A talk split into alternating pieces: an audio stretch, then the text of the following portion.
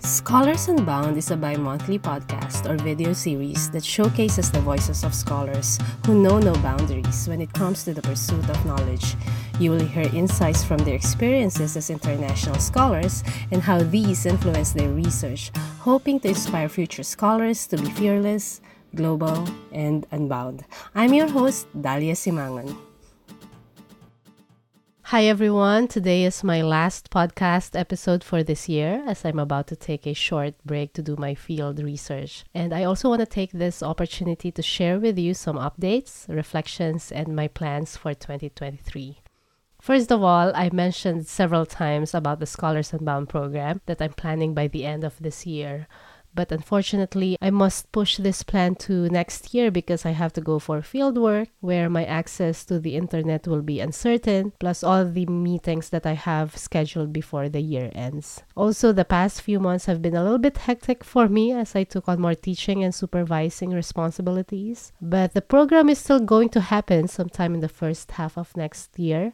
And if you follow this podcast, you will be among the first ones to know the announcement. So stay tuned for that. And this setback is also um, a reminder for me to welcome uncertainty in my work and embrace flexibility whenever something doesn't go as I initially wanted. I must admit that I used to be a control freak in both professional and personal aspects of my life. But as I navigate further my academic life and also experience more with my personal life, I feel that I have become more okay when my plans do not fall neatly into place. Of course, it could get disappointing or discouraging at times because if there's one plan that I didn't push through, it could derail my other plans. But then again, I remind myself that I am only one tiny bolt in this complex system, a speck in the universe, if you will, in which there are things that I cannot control. And if I do try to control them for the sake of staying on top of what I'm doing, it may not again turn out the way I wanted it to be. So now all I'm concerned about is whether I did what I must do or whether I tried my very best given the time, energy, and resources I have. And with this refocusing, I thought I'd share with you my reflections on this idea of academic reset. I'm sure I'm not the first one who talk about this, but as the year ends, I'm starting to think more about the things I need to get rid of in my work, the things I need to continue doing because I love them and they are part of my responsibilities, and the things that I need to change a little bit to make them more aligned with my work and my sense of joy and satisfaction. This process is what I mean by academic reset. This is not just about restarting and doing the same things over and over again, but in a different way, expecting a different outcome. It's about starting with reflection, then plans for change and actual application of those changes and then constant reflection or revising of these changes along the way. Just to give you an example, I'm always enthusiastic about collaborative projects, but what I realized this year is that a collaborative project has so many moving parts that's very easy for things not to go as planned and for deadlines to be missed. If I were a control freak as I used to be a year ago or before that, I would have been very upset and most likely very angry. But now I have come to accept that it's in the nature of projects that involve other people to change track, to change course. And the challenge for me, if I'm the leader of these projects, is to redirect our track or come up with new plans to make sure that we deliver our outputs despite the changes. Another example is my open door policy for consultations or meetings, meaning my colleagues and students can pop in anytime in my office to ask me questions or consult about their research. I realized that these short interruptions although I very much welcome them, they take me out of my thought process during my writing. And writing is the most important activity in my work. Not just because my writing outputs are the ones my institution will use to assess my performance, but it's only that one activity I enjoy the most.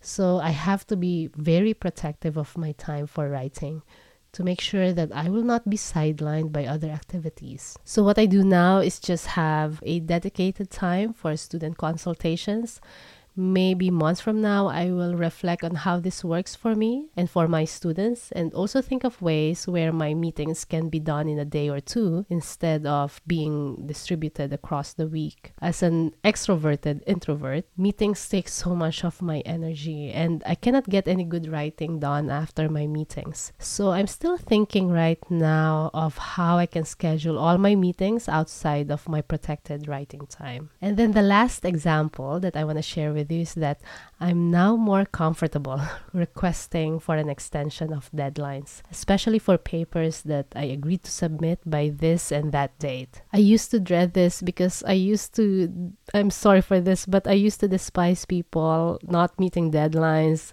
those I have to send a reminder again and again. I'm really sorry if I was this terrible before, but with my new mindset of flexibility and openness to uncertainty, I made peace with the fact that some other stuff get in the way, that some people cannot meet deadlines, and that's fine with me now. I no longer want to invest so much thought and emotion on things that are beyond my control. And with this new understanding, I have become more understanding of myself too.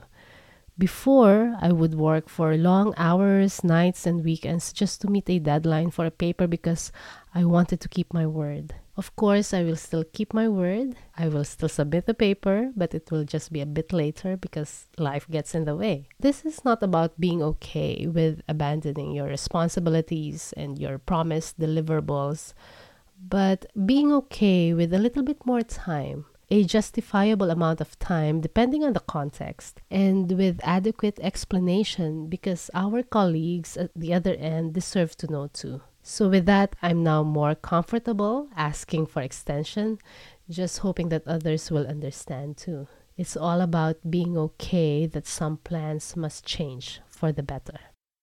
As the year comes to a close, I will continue thinking about this academic reset in my work. And if you're feeling overwhelmed, uninspired, and just plain tired, I encourage you also to start reflecting on these changes and push on that hard reset for the new year ahead of you. Thank you for sharing this 2022 journey with me through this podcast. And I'm excited for the many opportunities, including lessons from challenges that we're going to have next year. Have a restful end of the year, and I wish you a boundless and meaningful year ahead. Thank you for listening to this episode. Please consider leaving a comment or rating at iTunes or any of your preferred podcast hosting platforms. For details about upcoming episodes and how to support the Scholars Unbound project, visit daliasimangan.com slash scholars unbound with the link in our show notes.